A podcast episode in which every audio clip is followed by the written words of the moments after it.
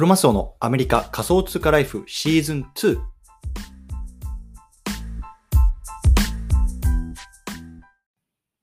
皆さんおはようございます。アメリカ西海岸在住のクロマスオです。今日は3月4日金曜日の朝ですね。皆さんいかがお過ごしでしょうか？今日も早速聞くだけアメリカ仮想通貨ライフ始めていきたいと思います。よろしくお願いいたします。さて、今日のテーマなんですけれども、今日は Upland、デトロイトセールの結果と今後の展望について、こんなね、テーマで話していきたいなと思います。今回の対象のリスナーさんは、まあね、こう Upland、メタバース、ブロックチェーンゲームやってるよとかね、このデトロイトが昨日解禁したけど、今後どうやったらね、戦略を取っていこうかなみたいな方に向けてね、まあ僕自身の考えであったりとかっていうのを少しデータを用いながらね、話していきたいなと思いますのでね、興味がある方はぜひ聞いてみてくださいというところで、まあ、早速結論なんですけれども、まあ、僕自身デトロイトはね、5つぐらいかな、あの、物件を買いました。うん。で、今後の展望についてはね、こうあくまでもこう LA にね、まあ、注力していこうかなと思っているので、まあ、そのあたりをね、少し話していきたいなと思います。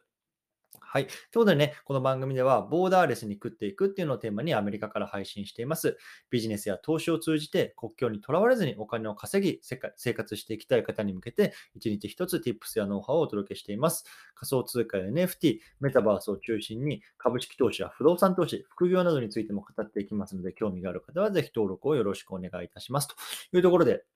早速本題入っていきたいと思うんですけれども、ね、あの昨日あのアメリカの、ね、こう中西部の都市、デトロイトっていう都市がね、こう Upland 上でオープンしましたよっていう話なんですね。うん。で、まあ、僕自身はね、5つかな、あの、買いました。で、昨日もやっぱりちょっとね、あの、何、システプログラムか、システムがすごく遅くなったりして、まあ、途中で、あの、メンテナンスかなんかも、がね、この運営の方からも入ってしまったので、もうちょっとそのそのタイミングでね、まあもういいかなと思うところで、まあもともとそんなにモチベーションは高くなかったんですけれども、まあね、あの5つぐらい買いました。で、まあ、どこに買ったかっていうと、えっと、最初にね、オープンしたグリーン、グリーンなんとか、ちょっと忘れちゃった。グリーンなんとかっていうところに一つ買って、で、あとはね、コークタウンって言われる、まあ、あの、アイリッシュアメリカンがね、まあ、いっぱい住むような、アイリッシュ系のこう移民が多いところの地域をに3つ、あとはね、ミッドタウンっていう、まあ、いわゆる繁華街ですよね。そこにまあ1つ買ったっていう感じで、まあね、基本的にもうすべてね、こう転売するようなあの感じで今、えっと、リストをしています。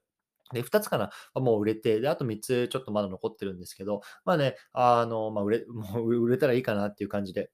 考えてます。うん。で、まあ、僕自身やっぱりデトロイトにそんなに魅力を感じてないんですよね、個人的にも。うん。で、やっぱりあの都市としてもそんなにまあ大きくないし、まあ、一度破綻してるっていうこともあるし、まあね、あの、うん、そんなにちょっとデトロイトにはこう魅力を感じてなかったので、まあ、あんまりあの、まあ、注力してなかったっていうことなんですけれども、まあね、昨日の結果を受けたりとかをして、まあね、これからね、どんな戦略をね、取っていくのかっていうところをね、まあ、僕自身話していきたいなと思います。うん。で、まあ、結論から言うとね、こう選択と集中、ね、選択と集中、まあ、これがね、本当に非常に大事な、あのことかなと思いますので、まあね、僕自身どういうところに選択と集中をしていくのかっていう話をね、ちょっと次のチャプターで話していきたいなと思います。はい。ではね、ここからあの次のチャプター入っていきたいと思うんですけれどもね、これから僕が取る戦略、ね、選択と集中っていうことなんですね。うん。で、選択と集中ってさ、あの、よくね、こう、マーケティングの教科書とかにも載ってると思うんですけども、まあ、アメリカのね、GE、ジェネラルエレクトリックスっていう会社がね、まあ、あの、最初にこう、生み出したこう戦略だって言われてますよね。GE っていわゆるまコングロマリット企業っていうところで、まあ、いろんな事業やってるんですよね。なんだろうな、家電やってたりとかさ、そのなんかインフラやってたりとか、いろんなことをやって、すごくもう巨大な、あの組織が巨大になりすぎちゃったというとことなんですけれども、まあね、ある段階でもそれにちょっとこう、企業の成長がの行き行き詰まりを感じたっていうところで、まあその当時のね、CEO の方が、ま、選択と集中っていうようなね、企業戦略をかけたんですよ。つまりね、まあ、これから伸びるであろうとかね、これから成長する、まあ、あのいわゆる、ま、あの、英語で言うとキャッシュカウ、日本で言うとね、あの金のなる木ってあのマーケティング用がありますけれども、これからね、こうお金を生んでくれる事業にね、こう選択肢と集中をしていきましょうっていうようなところで、あのなっていて、まあ、今のね、こう経営戦略みたいなところでもね、非常にこう大事なキーワードになってると思うんですけれども、まあ、僕自身にやっぱりこのアップランドに対してもね、こう選択と集中をしていかなきゃいけないかなってあの思ってます。うん。で、このね、あのメタバースゲームは、こう毎週のようにね、あの何かしらこうイベントを繰り返しあの出してくるんですよね。でそれはね、やっぱりこうあのいろんなユーザーとかを引きつけたりとか、新しいユーザーがね、あをこう獲得する、まあ、一つのあの、まあ、面白いポイントになってると思うんですけども、まあ、毎週何かイベントがあるってことは、つまりね、毎週何かね、我々プレイヤーっていうのはお金を使わせられるわけですよ。うん。で、やっぱりね、あの、アップランドっていう、まあ、どちらかというと、こう、スタートアップの企業なんかはね、もちろんそれが必要で、やっぱり資金繰りをね、どんどんどんどん成長するためには、やっぱりお金が必要なわけで、どんどんどんどんこうね、ユーザー、プレイヤーからね、お金をこう、巻き上げなきゃいけないわけで、なので、そう、毎週のようにこうやってイベントを繰り返していると思うんですけれども、やっぱりね、僕らプレイヤーとしても、限られたね、資金とか時間っていう中でね、あの、どうやって立ち回っていくかっていうのをね、考える必要があるんですね。もう、あの、毎週のね、このイベントに対してね、あの、うん百ドルとかね、うんうん千ドルって使うことはもうやっぱり無理なので、やっぱりどうしてもここでね、まあ、少し、あの、選択と集中が必要かなと思ってます。で、僕自身このアップランド始めてまだ3ヶ月ぐらいなんですよね。あの、まだ、えっと、僕自身がね、こう12月かな、あの、ぐらいで、一番最初の、まあ、えっと、シティリリースはブロンクスでした。ニューヨークの地域のブロンクスっていう地域ですね。で、そこから、えっと、まあ、えっと、オークランドか、あの、オークランドの、ま、追加都市とか、あとは LA で、今回デトロイトっていうところで、まあ、4回ぐらいかな、新しいシティリリースを、あの、経験してます。うん。で、本当はね、やっぱりこのマンハッタンとかさ、サンフランシスコとか、ね、あの、こう現実世界でも、まあ、えっと、伸びている伸びる地域であったりとか、まあ、価値のある地域っていうところに、まあ、僕もやっぱりアップランド上で土地は欲しいなと思うんですけど、やっぱりそういうところってもうほとんどないしね、今買ったとしてもこう高値掴みになっちゃうんですよね。やっぱりそう考えたときに僕はやっぱりこう LA にね、あの選択と集中っていうね、経営戦略っていうのを持っていきたいなと思ってます。うん。で、あの、やっぱり LA っていうのは、こうね、アメリカの都市の中でもニューヨークに次ぐ2、2回、あの、2、2, 番目に大きな都市で、かつね、あの、ちょっとこれから2つデータを見せたいと思うんですけども、今かなり伸びてる都市なんですよね、まだ。うん。で、あの、ここから2つデータ見せますね。で、1つ目はね、あの、現実世界でもね、やっぱり LA の地価ってまだまだ、あの、高くなってるということなんですね。うん。で、もともとね、やっぱり LA って、あの、まあ、世界ね、あの、LA って言われるぐらいね、あの、すごく高い地域なんですけど、まだ上がってるんですよ。で、あ、なぜかっていうと、2026年、今から4年後ですね、あの、サッカーのワールドカップがね、えっと、開催されます。で、これはね、えっと、まだ LA でやるかどうかって決まってないんですけれども、カナダ、アメリカ、メキシコの史上初のね、3カ国共同開催なんですね。史上初の3カ国共同開催。今まで2カ国共催ってあるんですよ。ね、皆さん覚えてるかもしれないですけれども、2002年にね、日韓ワールドカップってあったんですよね。日本と韓国が、ま、共同で開催した。ね、これ、が、まあ、最初で最後なんですけれども、2026年はなんとカナダ、アメリカ、メキシコってね、3カ国でね、あのワールドカップをやるんですよね。で、まだね、どの年で、まあ、実際にこうスタジアムもあのオープンするかっていうのは決まってないんですけども、まあ、LA は来るでしょって思ってるんですよね。で、なぜかっていうと、やっぱりあの LA ってメキシコに一番近いあの大きな都市なんですよね。で、そうなって考えたときに、やっぱりメキシコからのファンも呼びやすいし、で、かつ世界から、世界のね、あの LAX っていうハブの空港もあるし、まあ、そういうことを考えた上で、まあ、LA はまずな、あの、外さないだろうなと思います。で、かつ多分ね、あの、オープニングゲームとか、あの、ファイナルとかね、あの、決勝戦か。だからそういう大きなね、あのゲビッグゲームのね、あの会場にももなり得るような、やっぱすっごい大きな都市なので、まあ、これはやっぱり26年のワールドカップに LA が来る。ね、これはね、まあ、硬いかなと僕は思ってます。うん。で、あとはね、その2年後ですよ、28年ね、あの、夏季オリンピック、夏のオリンピックですね、これもね、LA でやることが決定してるんですね。で、今まで LA ってね、えっと、2回過去にやっていて、これもね、LA 史上初なんですよ。3回目、史上初、3回目のオリンピックの年として、28年もうすでに決まってるんですね。うん。まあ、つまり何が言いたいかっていうと、今2022年ですけれども、2022年でしょ ?26 年のワールドカップ、28年のオリンピック、ね、少なくともね、今後6年間っていうのは、この価値がどんどんどんどん上がり続ける年なんですよね、LA っていうのは。うん。そう。なので、やっぱりね、こういうことを考えても、まあ、すごく LA っていうのは魅力的な都市だなとか思ってます。うん。で、2つ目っていうのは、あのいわゆるね、あのこのアップランド内の中ではこうビルを建てるこう建築力みたいなのが必要。まあ、スパークって言われるんですけども、そのね、スパークの量、建築力っていうのがね、こう今 LA に集中し始めてるんですね。で、もともとニューヨークとかシカゴとかあの辺りにあの散らばっていたこのスパークっていうのが今、どんどんどんどん LA の方に入ってきてるっていうデータが出てます。で、実際にどういう地域が開発されてるかっていうと、ベニス、ハリウッド、ダウンタウン、ベルエア、この辺りにね、あのコミュニティができ始めていて、今、データ上でもどんどんどんどんこのスパークの量っていうのはこの辺に入ってきてると思うんです。っていうデータが出てるんですね。で、これから多分どんどんどんどんこの LA のエリアっていうのは開発が進んでいくと思います。うん。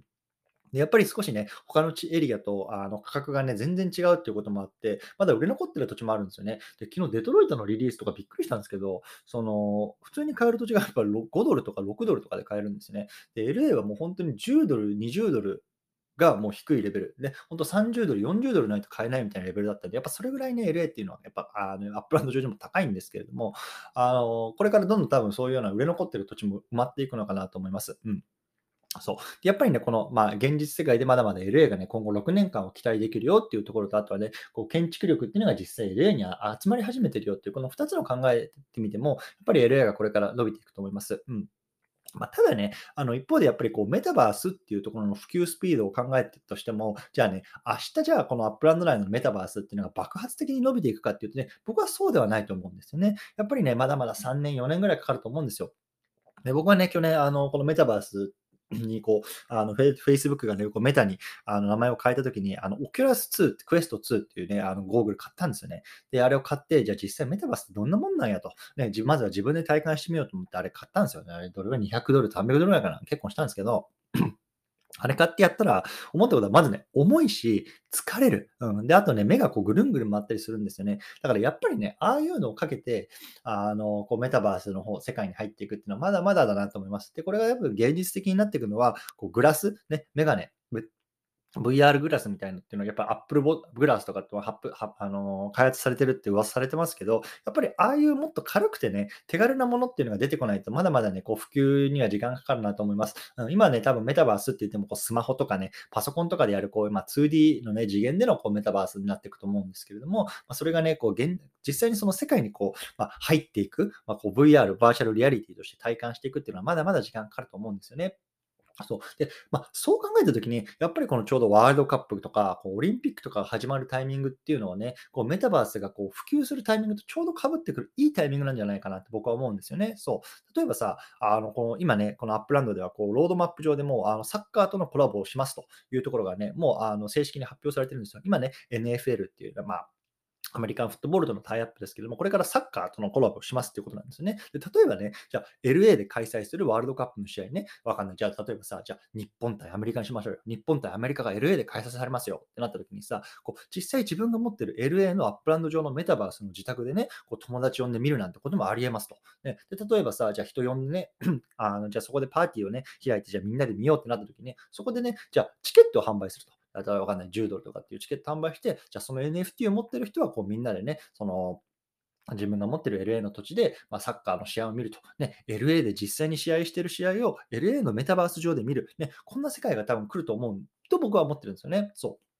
なので、まあ、そういう意味でもね、まあ、やっぱり今ね、自分が持ってる資金とか時間っていうのをどこに投下するかなって考えたときに、まあ、やっぱりコツコツこう LA に集中していこうかなっていうところはね、まあ、改めて考えさせられたこう今回のデトロイトの、まあ、シティリリースでしたというような話でございました。はい。でね、まあ、ちょっと参考までにね、こうベニスとベルエアっていうね、地域のね、コミュニティには僕自身も入っているので、まあ、そのあたりのね、コミュニティリンク貼っておきます。もしね、興味がある方はね、こちら入ってみてください。もうね、結構、あの、建物とかもできて、出てきて、できていて、まあ、あの、本当に大きな、ねこのコミュニティになっていきそうな気がするので、このあたりもね、まあ、面白いかなと思います。はい。ところで最後まとめていきましょう。今日はね、アップランド、デトロイトセールの結果と今後の展望についてこんなね、テーマで話してきました。で僕自身はね、こうデトロイトはこう5つぐらい土地を買ったんですけども、まあ、全てね、転売する予定です。うん。であくまでもね、こうまあ、選択と集中っていうね、観点で言うと、もう LA に注力していきたいなと思ってますということですね。で、やっぱりこう、あ26年のワールドカップ、28年のオリンピックというところでね、こう、スポーツの2大イベント、もう世界で最もお金が集まるスポーツイベントっていうのがね、こう LA に来るっていうのがね、今後6年間なんですよ。で、やっぱこの間はね、すごく LA に期待できると思いますし、まあ、非常にね、こう建築力、まあ、スパークっていうのね、あの資金っていうのもね、この今 LA 上に集まってきてるので、まあ、そういうようなあの現状を見てもね、やっぱり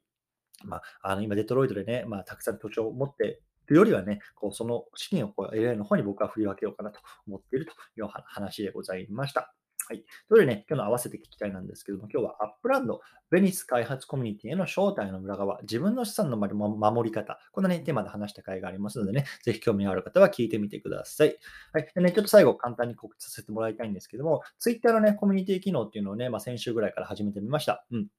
でこうやってね、僕は毎日こう、あの、ポッドキャスト上で配信してるんですけれども、こういうね、毎日のね、配信のこう内容の深掘りだったりとか、あとはね、もっとね、これが知りたいんだけど、みたいな、そういうね、気軽な質問なんかもね、このコミュニティ上でね、あのできるようにしてます。うん。でね、あの、招待制のこうクローズなコミュニティなんですけれども、概要欄の方にリンクを貼っておくのでね、もしね、これ興味があってね、もっと Upland について知りたいなとかね、逆にね、もっとこういうアメリカ生活に知りたいとかね、こう仮想通貨に知りたい、今アメリカってどうなってんのとかね、まあ、そういうところをね、気になる方、ぜひね、こちら招待リンクの方から入っていただいて、ぜひね、このコミュニティの中でね、まあ、あの交流を深めていきましょうというような話でございました。ということでね、今日は金曜日ですね。まあ、あの、明日から週末の方多いと思いますけれども、まあ、体には気をつけてコツコツやっていきましょう。お疲れ様です。